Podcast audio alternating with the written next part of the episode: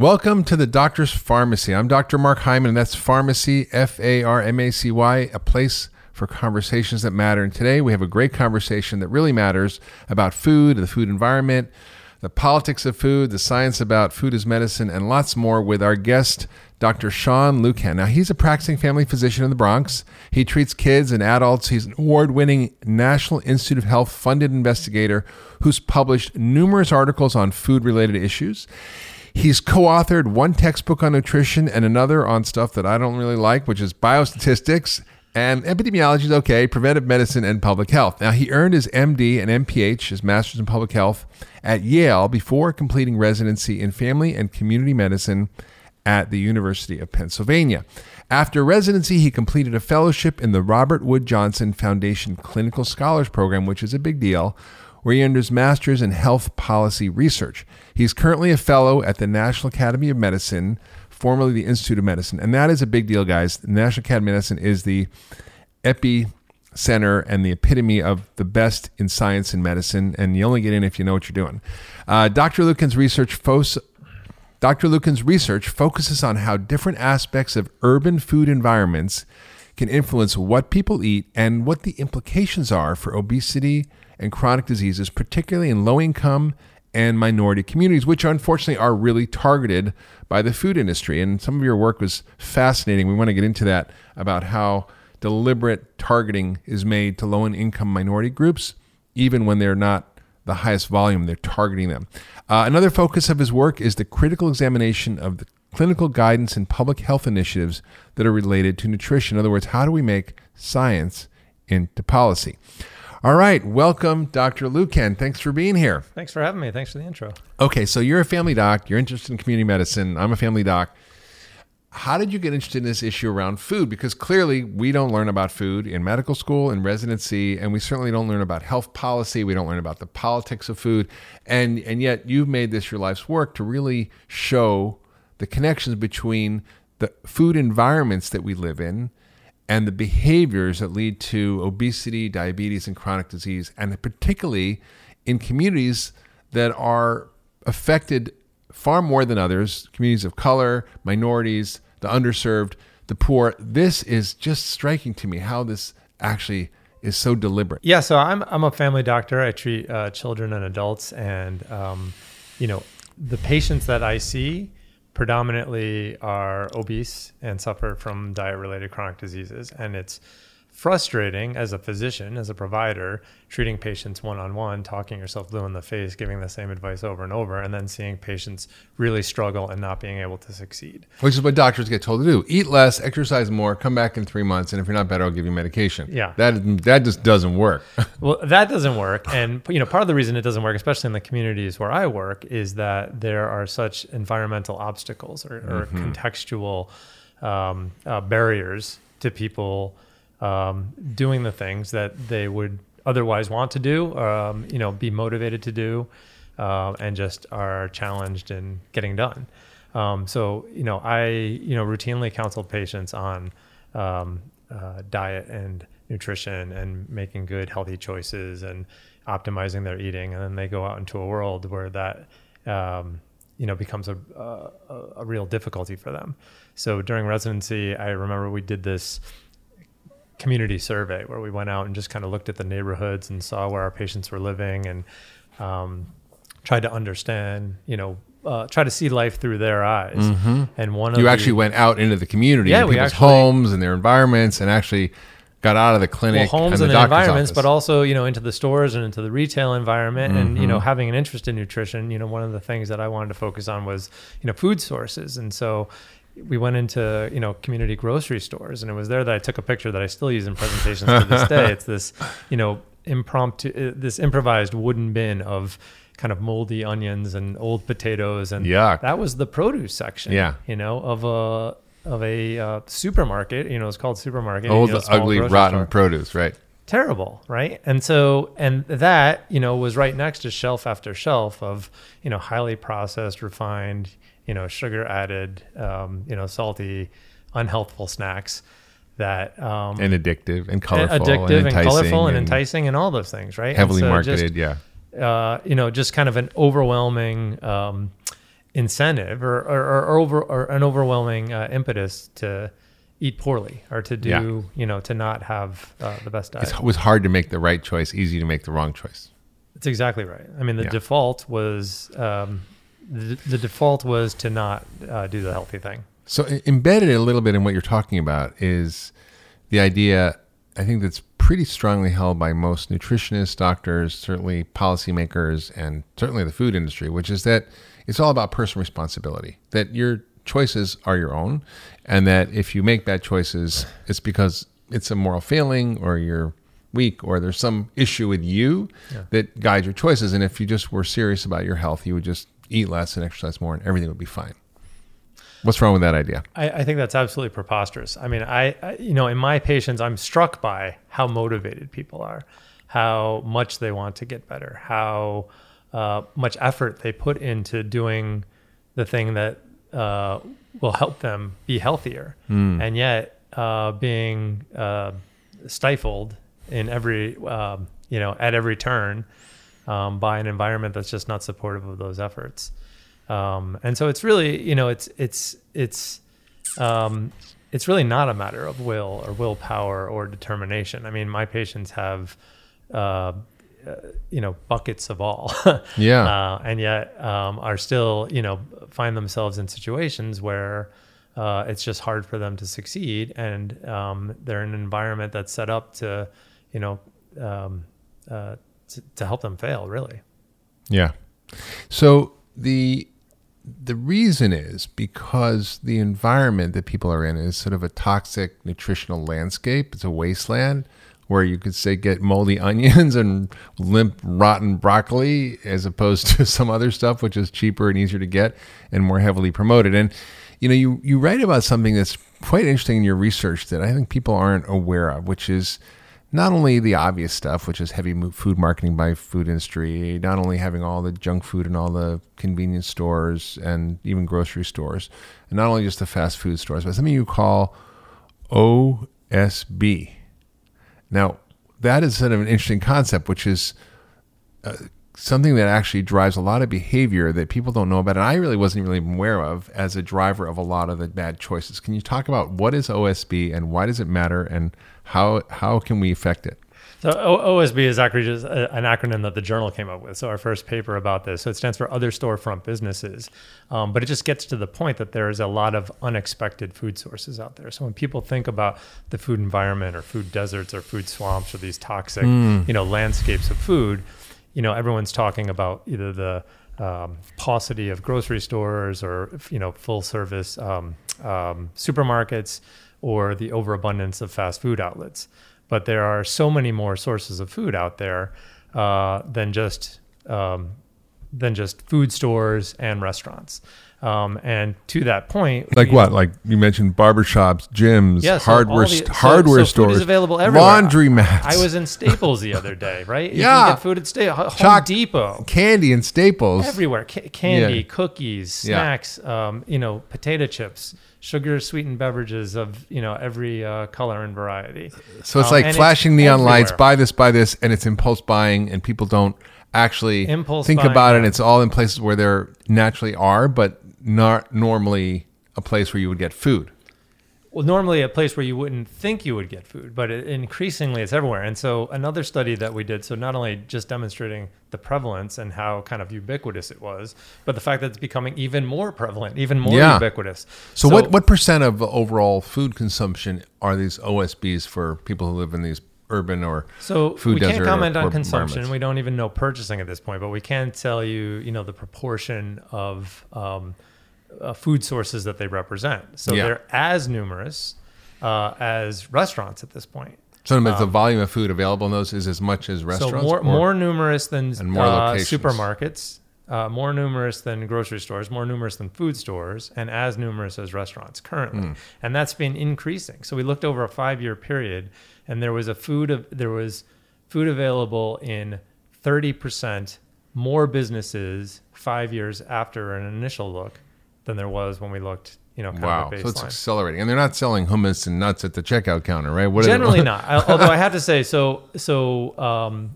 a third uh, of all these kind of non-intuitive other storefront businesses offer food currently. Yeah. Um, that represents about a quarter of all the healthful options out there and about two thirds of all the unhealthful options. Meaning what's available in those is mostly unhealthy. Disproportionately unhealthy. Although, you know, occasionally you will find, you know, so people will sell nuts, they'll sell dried fruit, they'll sell, you know, whole grain crackers, they'll sell things that are, you know, less detrimental to good eating and the kind of things that we want patients to choose, people to choose to be healthier. Yeah. But uh, those are overwhelmed generally by the, you know, the sodas and the candy and the chips and the cookies and the, um, you know, the other things that we really don't want them eating. yeah. Um, and so it's a big issue, uh, and it's one that hasn't gotten a lot of attention, and that uh, you know people have kind of glossed over, and that you know it gets lost in the whole discussion about you know food deserts and food swamps, and you know if a neighborhood has access to food or if they don't. Like no one's really considering these Looking at things. that. And And, so how does that how does that stuff get there? Well, how does it get there? Uh, I think it gets there because uh, it sells, right? So So the food industry is deliberately creating another channel Oh, absolutely. distribution, yes, sort of under the radar, yes, that is hugely impactful and provides the volume far greater than we estimated. We have every reason to believe that it is, and you know what my research has uh, demonstrated, um, and you know some of this is published already, and some of it is uh, in press or under production, but it's showing that the greatest um, uh, the food is more prominent, more prevalent, available in more places, in more challenged neighborhoods, in neighborhoods that are more disadvantaged, that suffer from diet and diet related um, diseases. Um, and so it's interesting that it's not, you know, um, uniformly uh, available across the board. It tends to be more available in the communities that need it the least. So it's pretty amazing. You're just sort of living in your ivory tower, you know, writing about this stuff. You're literally working in the Bronx in underserved neighborhoods with the poor and minorities, seeing this stuff every single day, living and working in that environment. Yeah. So you you've written a lot about how do we start to change these toxic food environments? What are the levers that we can pull? What are the strategies that we can use to help shift that? Because at the end of the day, it's the food system and the food environment that is the bigger determinant by far of health, obesity, diabetes, chronic disease than personal choice and responsibility. That's really clear. I think it's not certainly the consensus, but I think if you look at the data, there's no question about it. So what are, what are the kinds of things that you've talked about? 'Cause it's not just you're not just sort of criticizing this. You're talking about how do we change the food environment? What can we do creatively to actually make a difference? And how do we build on those things and scale them? So I, I think there are a lot of levers at a lot of um, different levels. Um, you know, certainly um, for physicians, for health systems, I think there's a lot we can do, uh, or I think there's a lot more we can do. Uh, and there's been some uh, glimmers of hope uh, and things that people have done already. So, for instance, in our clinic, we've experimented with a bunch of um, initiatives to help address the issue of food access in communities and try to improve that. Uh, one thing is a fruit and vegetable prescription program. So not initiated by us, but something that we tried and glommed onto. Uh, and um, you know, so this is a, a strategy whereby you know patients come into the office, they uh, are suffering from obesity or diet-related diseases, have a need for better food in their environment, and we write them a prescription, just as we would for a medication or a device or any other Like um, six nuts three times a day. well, we write them a prescription that says you should be eating more fruits and vegetables, or generally, you know, Yeah, yeah. Um, you know, some some amount of fruits and vegetables. Yeah.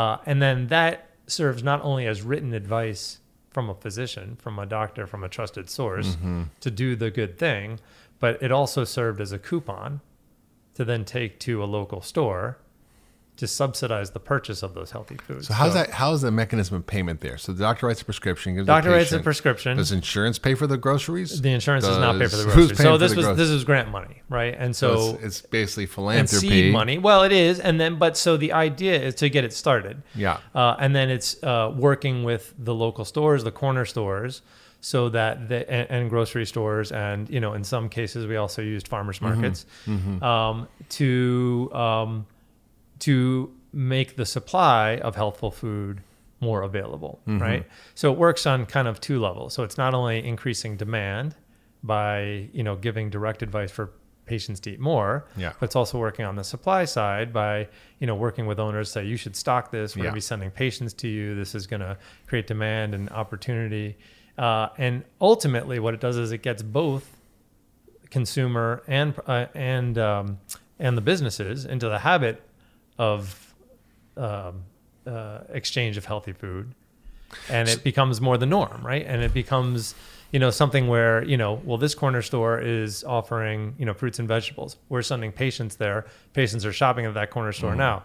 The corner store that's not participating sees that they're losing business or that there's a competitive advantage to offering fruits and vegetables and they come onto the scene right and so there could be this you know extension or this ripple effect out in the community that makes the food environment healthier overall So it pushes people to buy healthier food and businesses to stock healthier food. it does both of those things yeah so it works on both and i think any strategy is going to have to work on both the supply and the demand Well, there's one other piece of that, which is I, I work in Cleveland and Yeah. again with poor communities. And you say somebody eat an avocado, they don't know what it is. Right. They never bought one, or have some kale, they don't know what it is, how to make it.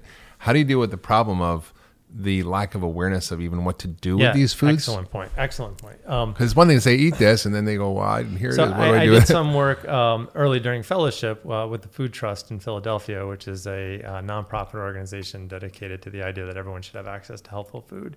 Uh, and there, they did some corner store work that worked both on the supply and demand side. So on the uh, on the supply side, they worked with corner store owners to, to stock, you know, fruits and vegetables, Mm-hmm. and you know, uh, in forms that were appealing to kids. So like cut up fruit salads, you know, Mm-hmm. maybe with um, you know some uh, shelf talkers or some advertising that made it look appealing, and then um, you know Mm-hmm. Tony some, the Tiger for fruits and vegetables. yeah, or something. Right? Exa- well, exactly. Right. You need I had some a friend who had a company icon called, or logo. called Super Sprouts, which had you know Colby carrot and Yeah. Brian broccoli, it's all exactly the superhero And- vegetables. And, I, and, and I think one of the aspects of their marketing or advertising was actually coming up with a uh, comic book to go along Mm-hmm. with it. Uh, it's to kind of get kids. Get your superpowers. Yeah, a make it make it cool. Make it make yeah. it something appealing to kids. So that's on the uh, demands uh, uh, uh, on the supply side. On the demand side, they went into the schools and did tastings with kids, demonstrations with kids. So a lot of these are kids are growing up in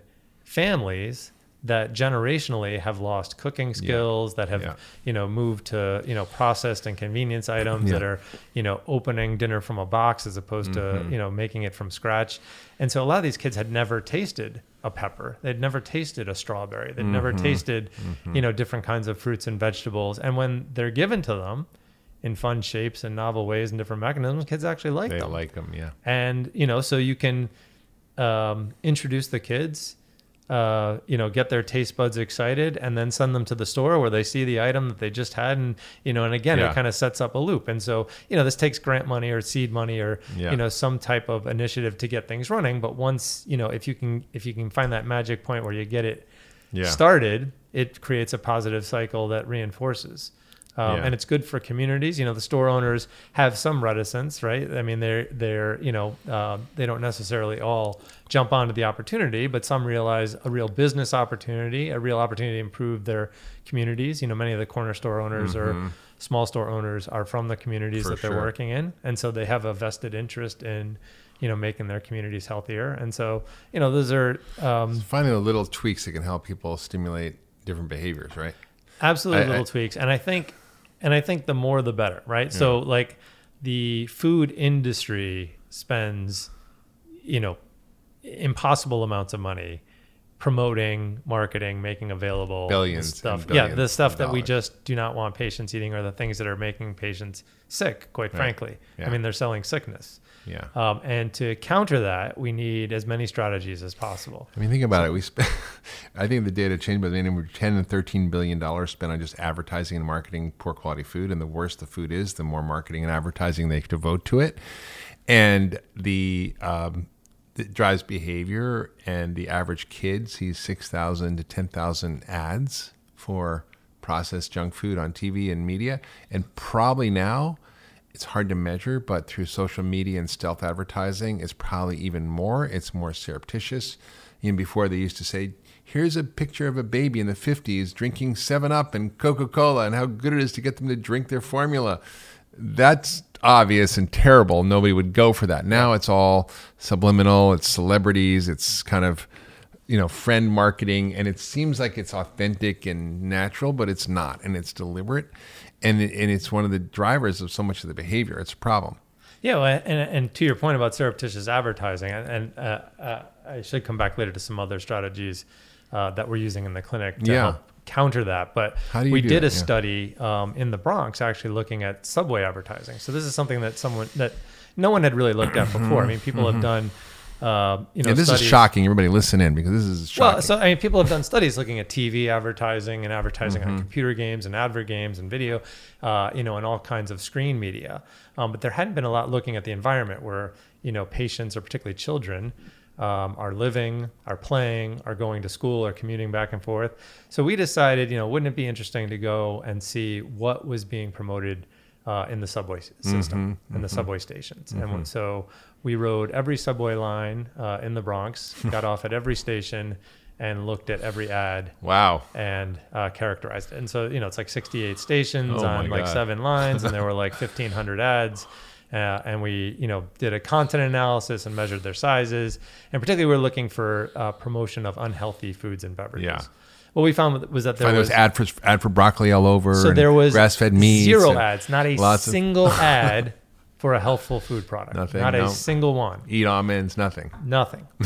uh, however, ads for unhealthful food products, so uh, alcohol, sugar sweetened beverages, sugary cereals, processed Mm-hmm, foods, fast foods, uh, were disproportionately found in stations that were in neighborhoods, um, home to communities that were challenged by, you know, various demographic and diet related uh, issues. more diabetes more obesity more diabetes, more poverty yeah more hypertension, more uh, hypercholesterolemia, high cholesterol, um, these are poor minorities these poor are the, minor, the and ones then who are worst also affected by more diseases. uh, more poverty, Mm-hmm. lower education, more children in the neighborhoods, more foreign born, uh, Mm-hmm. more immigrants. Right, so adds disproportionately to that. So we looked and we said, well, maybe it's just a function of the fact that these are just the bigger, biggest stations, right? So like Yankee Stadium is a big outlier.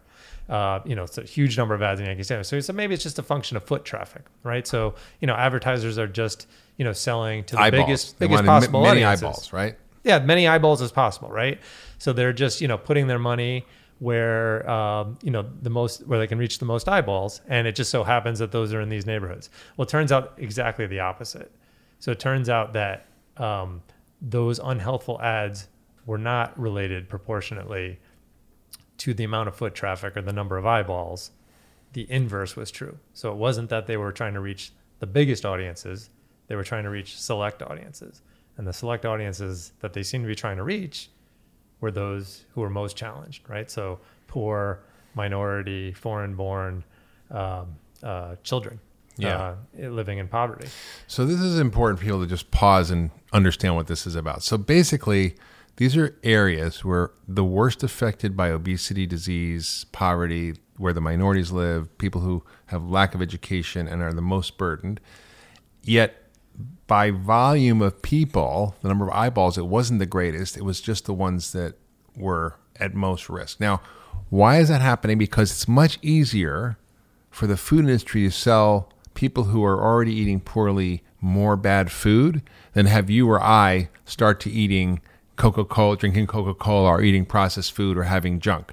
So they target existing communities to create what they call heavy users. Michael Moss talked about in his book, Yeah. Salt, and Fat. This is a deliberate strategy by the food industry. Now, when you say, well, they're not bad actors or just have legacy products, they have unintended consequences, they're trying to shift their product formulation. Okay, they are. Maybe they are. But they're also employing these nefarious tactics, which are targeting the most at risk and and the ones who have the least amount of ability to stand up and have a voice for what's going on, the least ability to understand it, and also the the most affected. I mean, this is, in my view, criminal. I agree 100%. And I think it's awful. And I think, you know, the, the silver lining that came out of that research was that um, uh, it happened to be published at a time when there was a huge campaign and a, uh, a lot of effort and interest in getting alcohol ads out of the subway system, Yeah. out of the tr- out of mass transit. Um, and what we were able to document was that among the unhealthy food products or food and beverage products that we looked at, we were able to subtract out alcohol and saw that the same uh, relationships held, right? So the same disproportionate advertising, the same targeted marketing. And so that was compelling evidence to then bring to the MTA, you know, who runs the subway to say, you know, this this is just unspeakable, right? Um, and it moved. Uh, it moved people. I mean, it you know, it was one rare case where evidence can influence policy, and that's unusual Yeah. and rare in this day and age. But it wound up, you know, a unanimous vote to take alcohol ads out of mass transit um, vehicles and properties. Yeah. So across the whole system. So that was a win. However, as with any you know public health win or, or initiative, you know you have to worry about unintended consequences. So I was really happy about that. That you know children are no longer going to be you know children minorities, the poor, uneducated. Uh, or lesser educated rather uh, are not going to be exposed to alcohol ads on their daily commutes or as they go around the city um, you know go to and from their homes uh, what you have to worry about is what fills that space Do- right Do you think And we so- should be banning unhelpful advertising and marketing? well, I, my concern is that now that the alcohol advertising is gone, what's going to come in are ads for Coca Cola and M and M's and Mm-hmm. yeah. you know, um, you know, other uh, unhealthful products that appeal to children more directly and that they're direct consumers of. Do I think we should ban it? So I'm always cautious about bans. So I think you know bans are well intended, but you know, as I said, you know, as with any public health campaign, but particularly with bans, there are unintended consequences. So you have to really think like what you know, if you ban the unhealthy, you know, food products, for instance, you know, what comes in to fill that space? Um, Yeah, it's interesting. You know, um, there's an initiative in Chile, which you probably heard around, which is a sweeping set of reforms we've chatted about on the podcast before. And I talked to Barry Popkin, who was one of the architects of the reforms in Mexico and Chile around food policy because they're so disproportionately affected by the obesity and diabetes epidemic. And what he said was they, they got a fair a bit of funding to look at the impact of the change of these policies. And one of the policies was eliminating any character cartoons from kids marketing uh, or any products, right? So cereal boxes can't have superheroes or anybody else on there. They eliminated any advertising in movies, rent, radio, TV, I think even online for kids between 6 a.m. and 10 p.m. Uh, and that they even put in an 18% soda tax. But what was more impactful than all the other policies was eliminating the marketing, like Yep. fourfold bigger impact, which was shocking to me, and and spoke to the fact that you know we have to find a way to deal with this. We are uh, one of the only uh, westernized or civilized countries or developed countries that allow unrestricted food marketing to kids. Now, because it was the First Amendment, right? We have right to free speech. Corporations are people, according to the United, Citizens United. They should be able to sort of say whatever they want to say. Uh, and yet, um, we we do regulate things around children differently. And I think when it comes to children, and and particularly given that forty percent of kids are overweight now, that if a kid's uh, a teenager who's obese or overweight, they, their life expectancy is thirteen years less than someone who's not at that age. Yeah. Uh, these are really serious issues, and so so I think you know we have to figure out how do we get the political will to do this? How do we get the data to show this impact?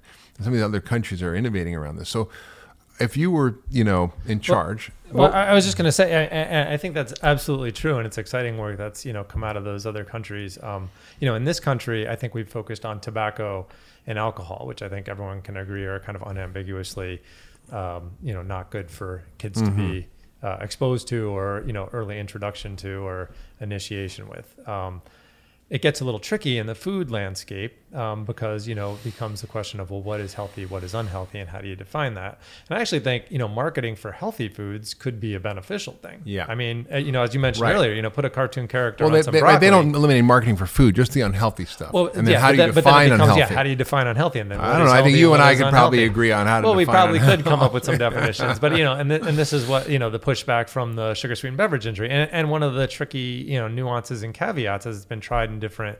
Uh, municipalities, right? So you know, certainly s- sugared sodas, right? But do diet sodas fall under that, you know, umbrella? Philadelphia thinks Do so. juices, do juice drinks, do you Yes. know, do flavored waters? Yes. Uh, that you know, right? So right, so you know, it, Yeah. it becomes a sticky issue. Well, then, Johnny, I Um, just got back from Abu Dhabi, and uh, it's an interesting, it's an, it's a benevolent leadership there, which is fairly autocratic. They can make very easy, quick decisions, and They're not beholden to the food industry because there's no taxation in the country. They get no revenue from the food industry. They really don't have investments in the food industry. There's no way for them to influence policy. And they Yeah. had this massive obesity and diabetes epidemic, and they put in a 100% tax on energy drinks and a 50% tax on soda. Uh, and one of the products was Red Bull that was impacted. And the, I think of the finance minister from Austria, he said, where I think Red Bull's from or something, called the guy who was sort of in the government and said, Hey, what's going on? We're seeing a 70% reduction in consumption of this. Yeah. And we're going to have to lay off all these people. It's like, well, we're, we made the policy. We're sorry. That's how it's going. And, and the pushback from the food industry is quite strong. Well, and, and no doubt it would be. I mean, it, you know, cuts them uh, directly into their profits. And this is, by the way, this is a government official calling Oh, sure. another government official Sure. saying your policies are hurting our companies, which is, you know, not in the public health's interest. Right. Well, so even uh, even with the success that's been seen with some of these measures, um, a lot of that success has been narrowly conceptualized or focused just on food. And I think, you know, particularly with advertising, you know, as I mentioned before, you know, if advertising for food is eliminated, something else comes in to fill that space. And if that something else is not good for health either, you know, um, I mean, let's just say, um, you know, in this country, we don't have tobacco advertising. Well, let's just say, you know, you eliminate food advertising and now tobacco advertising comes in, or e-cigarette advertising comes in, or advertising for, you know, um, misogynistic movies, or you know, or Yeah. you know, or things that right like that that impact people's health in other realms other than you know food or uh, what they consume. You know, that's not necessarily a net benefit for public health. Um, Yeah. And so I think that all has to be considered. And likewise with the sugar, you know, if your you know Red Bull sales go down or sugar sweetened beverage sales go down, maybe that's a good thing. But does that trans? So maybe people aren't spending their money on their sugar sweetened beverages anymore. Now they're buying cookies and cakes and sweets instead and drinking. You know, is that necessarily Maybe. the win? Is that a better? Um, Well, I think they're looking at overall health. They're looking at obesity. I think yeah, you have Yeah, to look at overall health, yeah. and I think that's one of the problems with past research, and one of the, um, you know, one of the things that where I think uh, research and policy and awareness needs to move into the future is that you can't narrowly look at single ingredients or single foods or even diet in isolation from broader lifestyle and broader health. I think you have to look at the whole picture and see what the ultimate impact is on people, on communities, on quality of life. Totally. So you're, you you talk a lot about food as medicine, and uh, when food isn't medicine, um, and you you really uh, highlight the lack of nutrition education in medical school that's been talked about, um, and and you you're a doctor in a healthcare system, and yet it's clear that the solutions aren't necessarily in the doctor's office. And you've really done a lot of work on looking at what are the what are the approaches that a health system can take to own the health of their populations and communities through better health and nutrition practices. So, what are the kinds of initiatives that you've explored that could be fixes to the food disaster that's in the communities that you see? Yeah. So, I mean, as you said, and as I mentioned, you know, it's frustrating in clinic to um, engage with patients one on one and and and face all these obstacles. And so, I think you know the real um, solutions come from getting outside of the the literal boxes of doctors' offices and clinics and hospitals, and out into the community and making it so that um, the environment better supports people's um, uh, motivations to be healthy, right, and and their intent to do the right thing and to help them. Um, and so, as I said, you know, we've done some work in our clinic. You know, I mentioned the fruit and vegetable prescription program. Uh, I mentioned some of the work that the Food Trust has done. We've also done things like, um, you know, uh, directly try to impact impact uh, food access. So we've uh, partnered with a farmers market that comes to our clinic uh, during the farmers market season. So you go to the doctor's office, you can go to the farmer's market at to the same time. and you can get a you know a a- again you get a voucher right you get a you know written advice from the doctor a little uh, financial subsidy and the you know fresh fruits and vegetables in appealing form you know are uh, you know uh, freshly picked and right available to you uh, and we've also done you know things like cooking demonstrations and tastings to help uh, patients understand what to do with these products. You know, a lot Right. of them are foreign.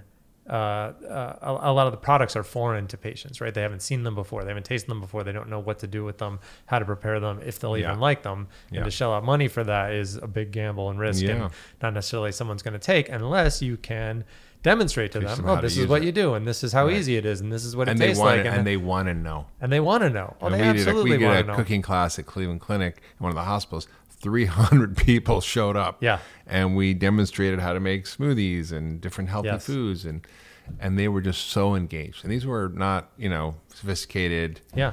you know, people who were shopping at Whole Foods. They were Right. people who just wanted to get better health who were often disadvantaged. Yeah, and I, and I think uh, I think that's crucially important. Um, I, I mean, other things that we've done uh, are things like um, bodega, uh, helping bodegas redesign. So like you know, going out into the community, into the stores around our clinic. And you know, speaking with owners, you know, trying to incentivize them to stock healthy foods. I mean, the fruit and vegetable prescription program. So you walk into the bodega with your white coat and you say, "Hey, You might even go uh, in as a group of white coats and say, "Yeah, hey, I'm a doctor in the community. I care about the community. You're working in the community. You come from the community.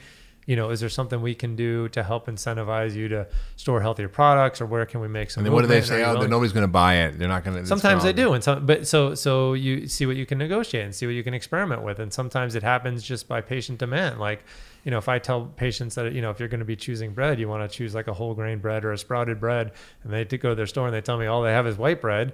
Well, then that starts a conversation with the owner, and the patient says, you know, my doctor tells me I should have whole wheat bread. Would you carry whole wheat bread? Yeah, it astounds me that you know white bread, particularly bread, is just as bad as sugar, if not worse. Yeah.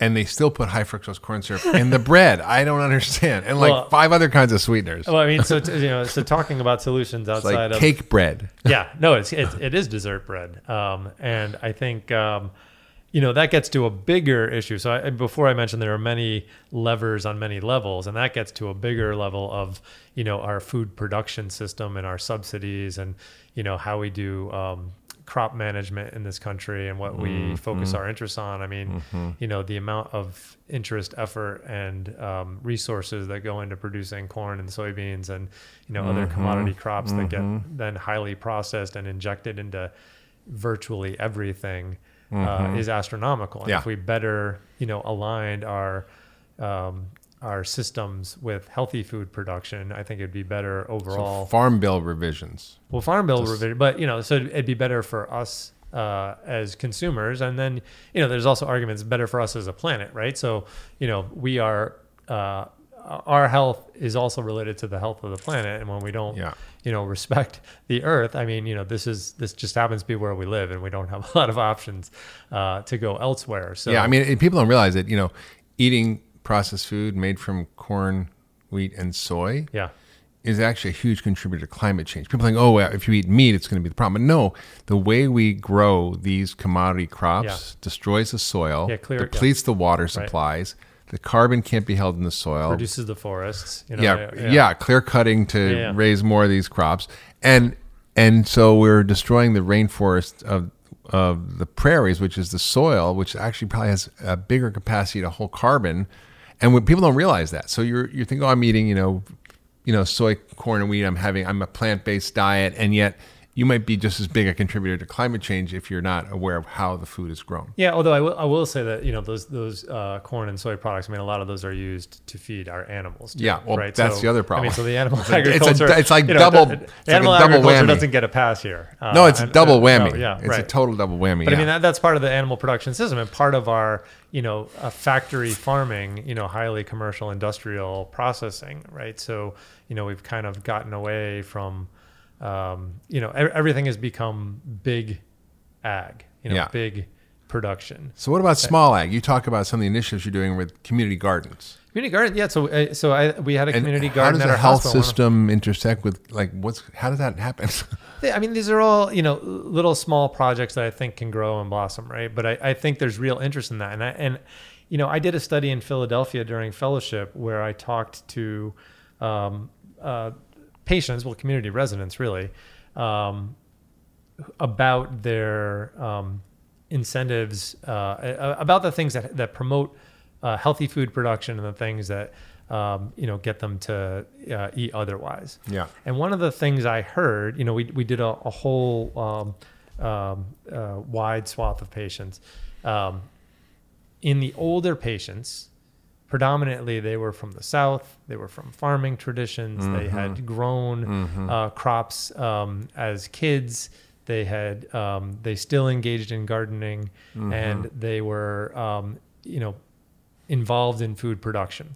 Whereas as you go through the um, generations, there's a loss of that food production knowledge. There's a loss of that Mm-hmm. food preparation knowledge. There's increased reliance on convenience and processed and packaged items, and so um, bringing that back, you know, there there is there is a um, there is a knowledge base there, right? I mean, so the, the old heads in these communities were very much in favor of you know producing food and growing food and community gardening, and I think get really excited when there are initiatives like that where you know they don't have to rely on the food industry Yeah. to you know supply you know these almost unrecognizable pro- you know things that they would never have eaten as It's- kids it's but now have become part of their you know regular dietary pattern you know in old age because you know our food system has changed so dramatically. So i think um you know there there is opportunity there It's huge. Um, and, I- and you get kids involved and they love it They love know gardening. They love they're they're food, astounded love- but they can't believe that food grows on a plant Yeah, my daughter thought we grew eggplant. She was like, "Where's the egg?" She was like, yeah yeah I'm gonna pick this. Maybe it's the egg." No, but when you see when you see a piece of fruit on a plant, and like you know, like the Mm-hmm. Yeah. earth, the soil, the Yeah. plant produce that that you eat. You know, because right, great otherwise their their whole right? conception is divorce. It comes in a shrink wrapped package that they open Yeah. up in the store, and they think, you know, fruit comes from It's a can true. or It's fruit comes true. Mm-hmm. from a jar. No, fruit comes from the plant. It comes from the earth, and you can grow it, and you Yeah. can be self sufficient, and you don't have to rely on industry to provide you with inferior product. You can, you know, be a part of that. You know, and so in, in urban landscapes, that's more of a challenge. I mean, you know, there's space issues and Sure. stuff, but but there are Soil definitely there are definitely lots quality, that have been converted. Sure, You know, got to bring in soil from the outside. You know, it's it's amazing. Make, making um, this point it sort of stimulates me to think about the victory gardens in World War II. So many people aren't aware that 40% of our food during World War II was produced from people's own home gardens. And you know, we were at war, and in a sense, we're at war now. I mean, we if if there was another country that was causing 70% of our population to be obese, one in two people have chronic disease, that was costing literally 84% of our 20% GDP that's that's used for chronic disease, Yeah. we'd be at war.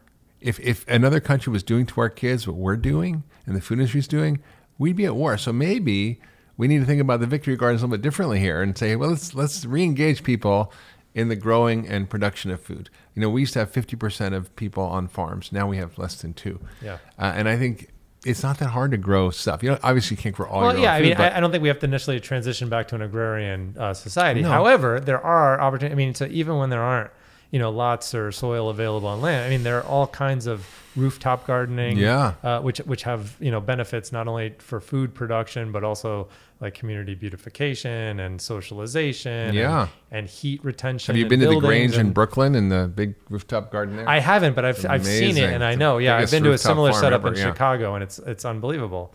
Uh, there are also indoor growing options, growing walls and things. Um, there's a uh, Bronx teacher, Steve Ritz, who's become very famous, and he does a lot of work Mm. with uh, food production and getting kids engaged in, um, you know, taking ownership of their food. And, and, and, you know, he does a lot with like green walls and, um, um, you know, indoor growing um, options, which are, you know, perfectly viable and Yeah. something you can do even in the city.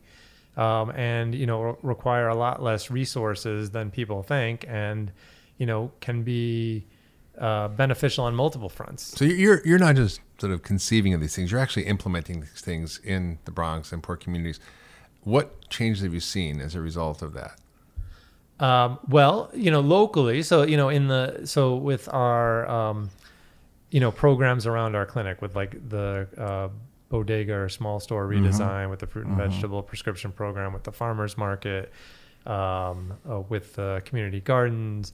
Uh, we've also done things like bodega walks or, or grocery walks where you know you go out with a nutritionist or a doctor into the store. You do kind of a guided tour of the shelves, how to read a label, how to uh, look Hopefully, it's a doctor who knows something about nutrition. Yes, It's you and one other guy in Bronx. Right, right, right, right.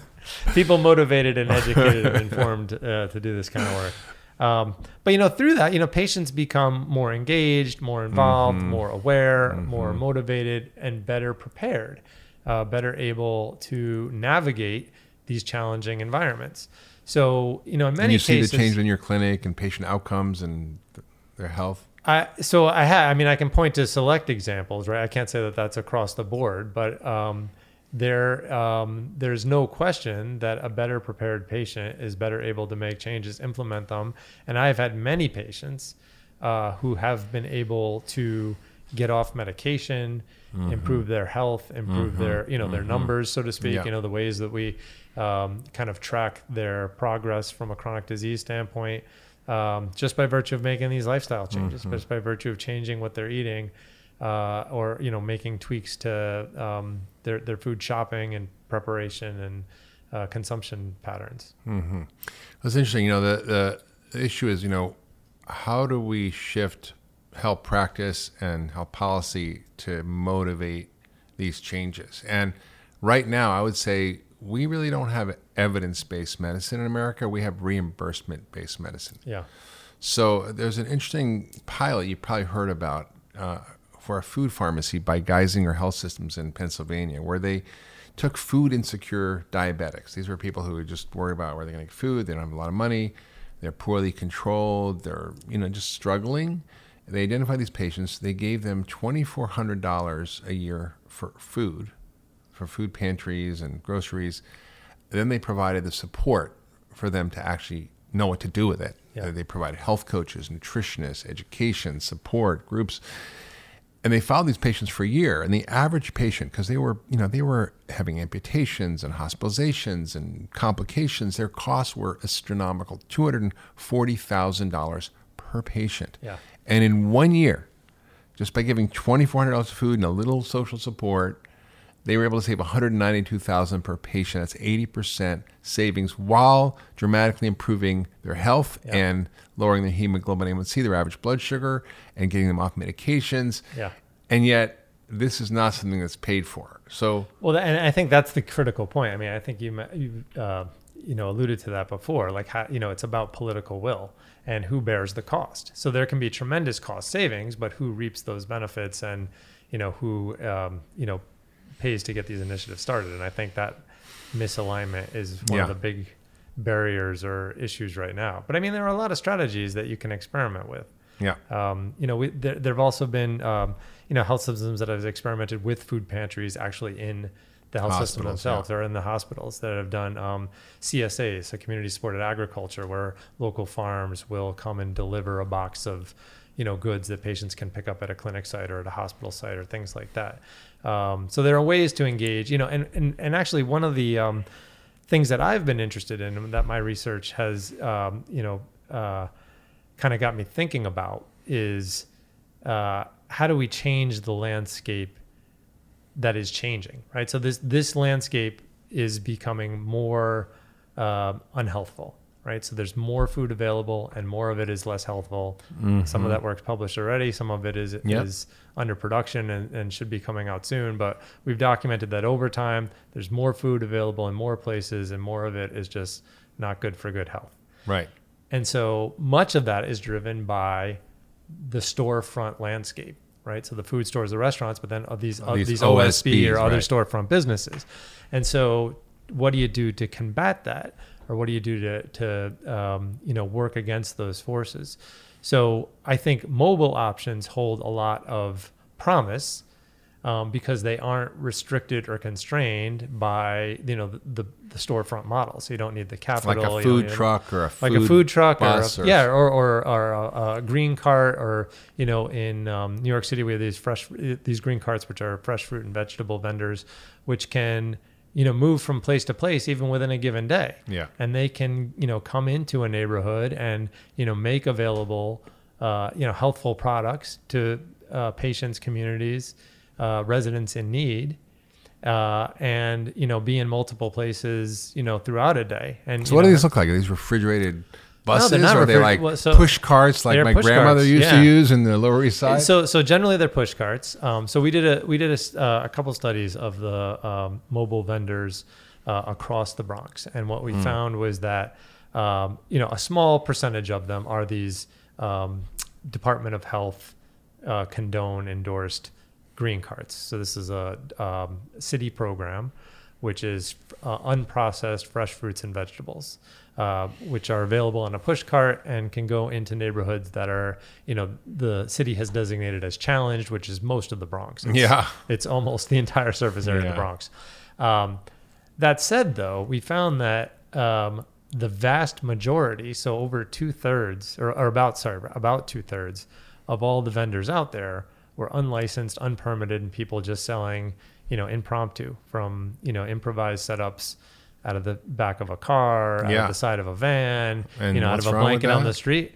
I think that's great when they're selling healthful foods. Majority of the time, they're not. So majority Mm-hmm. Yeah. of the time, they're selling Junk. you know, chips and candy and cookies and homemade pastries and you know other stuff. So However, this, this is sort of a, a, a, a natural sort of industry that's in those communities. it's a natural industry in the communities. However, there are vendors that are selling you know fresh fruits and vegetables and healthier products, and I think if we can incentivize those, if we can you know make it so that there are policies that you know um, support and promote the placement of those types of vendors in communities in need uh, and getting them to, to people that uh, would really benefit from having access to them, then I think that could be a real positive thing and you know could reap. Uh, so how do you support these mobile vendors? well, there are a number of ways. So, I mean, one thing you mentioned, so so they are selling perishable products, um, and so um, you know, and and fruits and vegetables aren't necessarily cheap, right? So, if you can uh, come up with like some bulk purchasing arrangements so that they can negotiate for like lower prices, and you know, have them kind of buy en masse to help keep prices down, that's one thing. Uh, another thing might be. Um, you know, supporting the purchase of the vehicle themselves, right? So, I mean, that's out of pocket money for the vendor, but if they could, could be some subsidy just in terms of, um, you know, loans for the cart or for the van or for the truck or whatever vehicle they're vending from, uh, or some prioritized uh, or, or, um, um, uh, some special treatment in terms of the permitting or licensing or where they can uh, sell or things like that. Um, so these are organically developed businesses. These are not something that some company designs that we're going to create mobile food carts. They're just like there already. Well, the, the green carts are a city program, the the official green carts. Yeah. Um, but other vendors are largely, you know, a gumption of some entrepreneur. Hmm. and you're thinking of how do we partner with them to? How do we better- partner with them to like you know to incentivize the sale of healthy product and then the placement of vendors selling healthful products in the communities most in need, and then also restricting, you know, those selling less healthful products or selling the you know the people selling the cotton candy and the hot dogs and the um, you know the donut trucks and you know those kind Yeah, of things. yeah, We- like yeah. we don't necessarily need more of those. The No. ice cream van coming around. No, it was interesting. There was an article in the New York Times in this whole series called Planet Fat about Brazil and how in these poor communities way up in the mountains they had these little push carts, but they were not Yeah. filled with healthy food. They were filled with processed food Yeah. and sugar. It was thought to be healthy and was promoted as better than in poor communities that didn't know better. And so they're thinking, well, we're just going to have this powdered shake or we're going to have this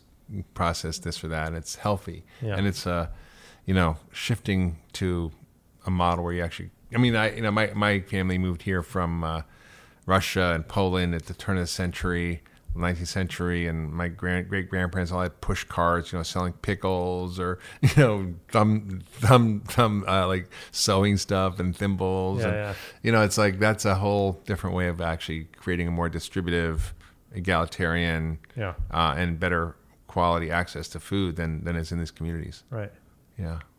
But it's challenging um and, you know and it's not it's not uh i shouldn't represent it as a single solution or even the solution but i think it's one strategy that could be helpful. I mean one of the challenges and one of the things that our research um, made clear was that um, you know not being protected in these you know enclosed boxes these are vendors who are vulnerable to the weather right? And so Yeah. when the weather's not nice they're not out I mean, and it's hot out, you know, your lettuce is going to be kind of gross and wilted. well, that's a, that's another issue. So like the perishability and how quickly you have to move product Yeah. Hmm. uh, is another issue. Um, but so yeah, weather plays a key role, um, and um, um, you know, and then also the the distribution of unhealthful to healthful currently is not ideal. So, do you find yourself like a unicorn in the health system in the Bronx? I mean, is is there interest in this? I mean, are you just out there in the wilderness crying and nobody's paying attention, or like what? Because it No, just no, seems pe- like oh no, people are definitely it seems like such a, I think, I a think dis- the- different model of like how yeah, you're thinking yeah, about but no, we we uh, so and I think our health system is interested, and I think increasingly, you know, as accountable care organizations, and as there's,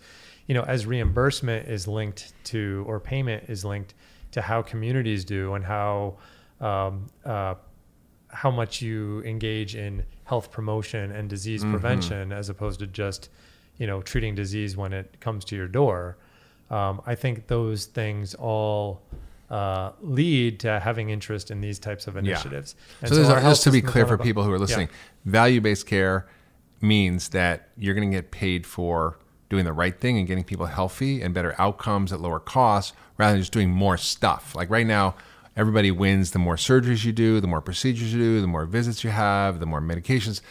That's how the system is rigged now, and, and there's a movement afoot to change the reimbursement to pay for actually people getting better and doing better at lower costs, which then motivates initiatives. But the problem with healthcare systems is they don't know how to do this. This isn't their bailiwick. This isn't their bodega, so to speak, and they don't actually understand how to actually be in the community, drive these changes where the problem is. No, absolutely. And I think, you know, the bigger healthcare systems recognize that and are experimenting with it. And, you know, I mentioned some of the initiatives, Yeah. you know, in our health system and around the country. And what's I the health system you work in? It's Uh, Montefiore. Montefiore, Montefiore, which is uh, in the Bronx, and it's probably yeah. the predominant provider of Yeah. Mm-hmm. care in the Bronx. I mean, it's huge. It's a behemoth, and um, and it engages in a lot of good work. I mean, I think our you know Office of Community Health uh, and the community health folks uh, in the health system are you know doing a lot of this work, um, including like some mapping stuff, you know, to see where kind of the hot spots are for obesity and diet related diseases, and then li- linking that up to you know retail outlets and what the food sources are and you know are these the areas that we want to target and you know what are they where where do we want to focus our attention and that kind of thing um, so i mean there's a lot of interesting work and yes i don't think anybody knows how to do this but we're all experimenting and we're all trying things and i think like i said And the you know, leadership in the Montefiore health system is engaged and interested in doing this kind of fully stuff. Fully supportive Yeah. yeah i think so uh, from great. the top down um, because there's there's benefit to it. I mean, it's a financial win too, right? It's not you know As long as you're I mean, getting paid it's, it's for it, altruistic, but I mean, like there's you know, like if you keep patients healthy, you're rewarded for that. If you Yeah. Keep them from getting readmitted, you know, you're rewarded for that. If um, We're kind know- of though in that no man's land where all the payments aren't value based, and they're still like we're experiencing that at Cleveland Clinic, where we're trying to create a whole new initiative called Cleveland Clinic Community Care, and and that is a wonderful population health initiative to try to do these things, but we're all at the same time feeling the pressure of you know how do we you know pay the overhead when we have uh, you know all these pressures around volume, and it's Yeah. it's a tough no man's land. Yeah. Well, and and I think to your point earlier, I mean, maybe uh, it's not doctors who should be doing this. I mean, doctors can be engaged in this work and probably Mm-hmm. should be and should pay attention to it, but we're not experts in this realm. So do you use community health workers, use health use coaches, community health workers, use uh, you know um, use uh, uh, diabetic, diabetic educators, you use nutritionists, you use uh, social workers. You know, it's a whole team, um, and you know through that collaboration and through that kind of team based model where everyone has a role.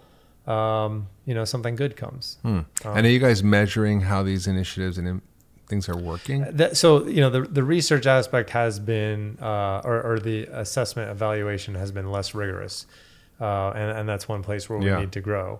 Um, but um, What's beautiful, I think Bloomberg gave $30 million to assess the impact of some of these policy changes in places like Mexico and Chile and the impact they have on the health of the population, consumption patterns. yeah, sure. Well, and, well I think purchasing the. Department of Health in New York, uh, uh, DOHMH, uh, Department of Health and Mental Hygiene, you know, has a lot of initiatives in this uh, space and has done some evaluation. I mean, one of the exciting things. So, you know, I mentioned um, the green carts or the you know fruit and vegetable Mm-hmm. vendors.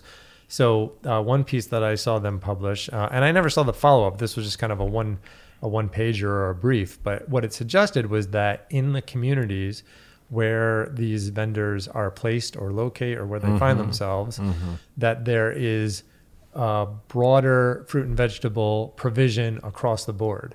So not just from the mobile vendors themselves, but from the surrounding storefront businesses because they see well these vendors come in and now they're you know getting a market share and maybe taking customers away or whatever and so they compete on that and now they start providing fruits and vegetables themselves and so the overall provision for the community improves and there's those ripple effects like i talked about before And So you're saying your patients want this stuff. It's not like you're providing these access, but then they don't. I. We don't want to buy that. We want to buy. well the they do and they don't so again to my point earlier about you know the generational differences and the increased reliance on um, you know Processed processed food. and to your point about you know the marketing you know th- these the food industry knows that if you get kids early and you set up their taste habits patterns behaviors in childhood you've got a customer for, For life. life, right. and so like you know you get kids hooked on like sugary salty fatty you know unhealthful processed stuff Mm-hmm. they're less uh, amenable to trying like the healthier things Yeah. um, that said, parents, patients, uh, those who are suffering know that they need to change, want to change, and want these options. Uh, and when they come, I think are appreciative, right? Yeah. Uh, they're appreciative of any assistance you can give to help navigate. You know, I think you use the word toxic, and I, I don't think that's misplaced. The toxic environment, right? This this environment that's just overwhelming, this overwhelming, ubiquitous abundance of unhealthful, less healthy stuff that's right there for impulse purchases in the communities that need them the least, with just these small pockets of good things to find uh, in the way. And so helping them find those small pockets of good things and how to maximize them and optimize them and make them more available and um, um, uh, more available to them. Okay. Final question. You are given complete authority Yeah. to make sweeping changes in healthcare and our food system and health policies, food policies. What are the top things that you would focus on to have the biggest impact to transform our disease creating economy and our bad health, chronic disease epidemic, and our toxic food system? Um, well, I, Given what you know, because you've Yeah, been yeah. studying this your whole life and you know more than everybody how to do this. Well, So we'll- I know more than Well, everybody. you're- you're but pretty- you're mean, I- pretty- but I have done a lot of there. work in this area, and I've thought about it a bit. I mean, I think as a guiding principle, we want to encourage less food from factories and more food from farms. So less less food from industrial processing plants and more food from living botanical plants. yeah, that's And- on Michael and- Pond. Yeah. If it So was grown in a plant, eat it. If it was made in a plant, don't eat it. some yeah, something like that. That's, a, that's, a rough paraphrasing, but yeah, I think that that sounds Pollan-esque. Um, so I, I think um, so. Marketing is key. I mean, I think you know we've talked about that you know uh, a few times during this segment, and I think uh, that's a huge lever and one that um, um, I think could um, could produce a lot of benefit if we could restrict the marketing of less healthful things and promote the marketing of more healthful things. I think that would be um, uh, hugely impactful on the uh, demand side. On the supply side, I think we have to, you know, subsidize the production of healthful foods and not, you know, reward, um, you know, these commodity crops that are, you know, overproduced and toxic not only to us but to our planet and to like uh, broader health more generally. Um, so I, I think you know working on the food production, the the, the supply side, working on um, uh, advertising, marketing, education, and desire to eat healthy on the on the demand side. Um, you know, those are those are kind of the two things that I would try Yeah. to address simultaneously, and there may be multiple mechanisms to do that. I don't know that anyone's found the one right solution. I don't know if there is one right solution. I think this is a complex, multifactorial process uh, pr- uh, problem that requires a, a multifaceted approach. Yeah, it's interesting. In, in Europe, they don't use high fructose corn syrup because it's more expensive. And I, I talked to the vice chair of Pepsi once, and he's like, "Mark, the reason we It's use more expensive than sugar. yeah." I said the reason because of In tariffs Europe, or it's trade. more expensive than sugar, not here. Yeah, that's what I mean. In Oh, Europe. oh, yeah, yeah, okay. And so, but he said, Mark, in, in this country, like, it's so cheap. The government makes it so cheap that I can't cheap. afford not to use it as Yeah, a you can't afford businessman. not to use. That's exactly right. You can't afford not Right. to. So- and so that's the problem. Yeah. So when you live in a world where that's the reality, where you can't afford not to do the unhealthy thing, yeah, yeah. then you've got a problem. It's we true. to- So, so dealing with the marketing and the education, all the pieces around what drives behavior, which we know very well from Yeah. advertising marketing, and two, providing supports and incentives for growing the right kind of food and removing the supports and incentives for doing the wrong kind of food production. But I think so. This has been uh, a generational decline, right? So Mm-hmm. this process has not happened overnight.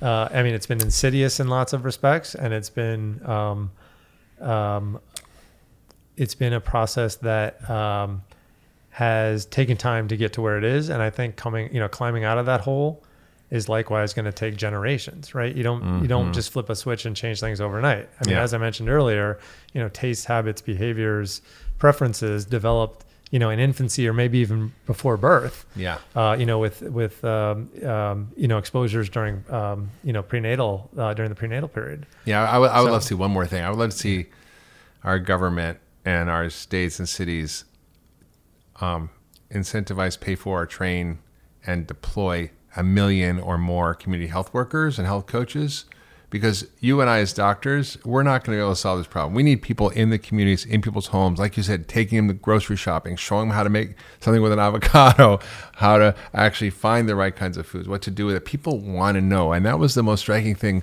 that you said today for me was you were dealing with some of the most um, sick and and disadvantaged people in this country and they want to get better. They want to do the right thing. They want to make healthy choices. They don't know how, they can't get access, and they aren't aware of what to do. And it's just too difficult environment. So changing that is huge. And I think that's really the message here is that, that we have to start blame, stop blaming the individual and start changing the environment that they live in in a real way with real incentives that I think are happening. There are pockets of innovation oh, yeah. and creativity happening. You mentioned a lot of them during this show, and I think that's really what people need to focus on. It's not necessarily waiting for the government to fix it, but you know, oh no, people I, can actually yeah. start doing things like the community gardens, like the community support agriculture, like yes. the, the, the things that cities are doing, like these green carts. I mean, these are like little little solutions that aren't going to solve the whole problem but if enough of this starts happening starts to shift the culture and shift the the tr- yeah absolutely and I, and I don't think you're going to legislate your way out of this uh, problem mm-hmm. and i do mm-hmm. think you know in terms of cultural shift and one of the one of the other things i didn't mention that we do in our clinic is group visits and the nice thing about a group visit is you don't need community health workers. You create a community of patients, and patients learn from each other, and mm-hmm. everyone knows something, and everyone contributes to the it's group. so true. And so you get that group think or yeah. that group knowledge powerful. very powerful yeah. and then you can have group successes and you know you build those groups and then they you know translate to broader changes broader so true cultural you know community, community cultural societal changes families and, yeah yeah so and that's another part of the uh, solution i think Just, yeah we do that at cleveland clinic and what we're finding is that people who are in the groups yeah. have far better outcomes and medical outcomes sure. than the ones doing one-on-one visits with the doctor. Absolutely. Well, because there's, there's social the support. The there's value in social right. support. There's yeah. value in recognizing you're not the only one. Yeah. There's value in learning from your peers. There's value in having that support network. Yeah, I always say community is the cure and group is the medicine. I, I did a TED. TED That's good. That's nice. Yeah, TED TED Med talk called uh, "If We Can't Cure the Patient, Can the Community?" And I believe strongly that that's really where yeah. the focus of healthcare has to be. Yeah.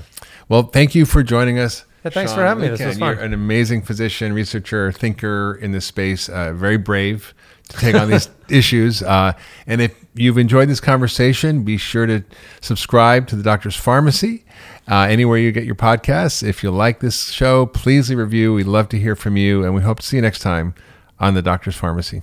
Thanks a lot.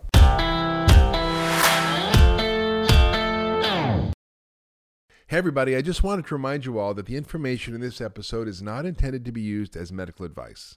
Always work with your doctor, and if you can, find a functional medicine doctor. My staff, including physicians and nutritionists at the Ultra Wellness Center in Massachusetts, is trained in functional medicine to find the root cause of disease and create health for you every step of the way. For more information about the Ultra Wellness Center, visit ultrawellnesscenter.com.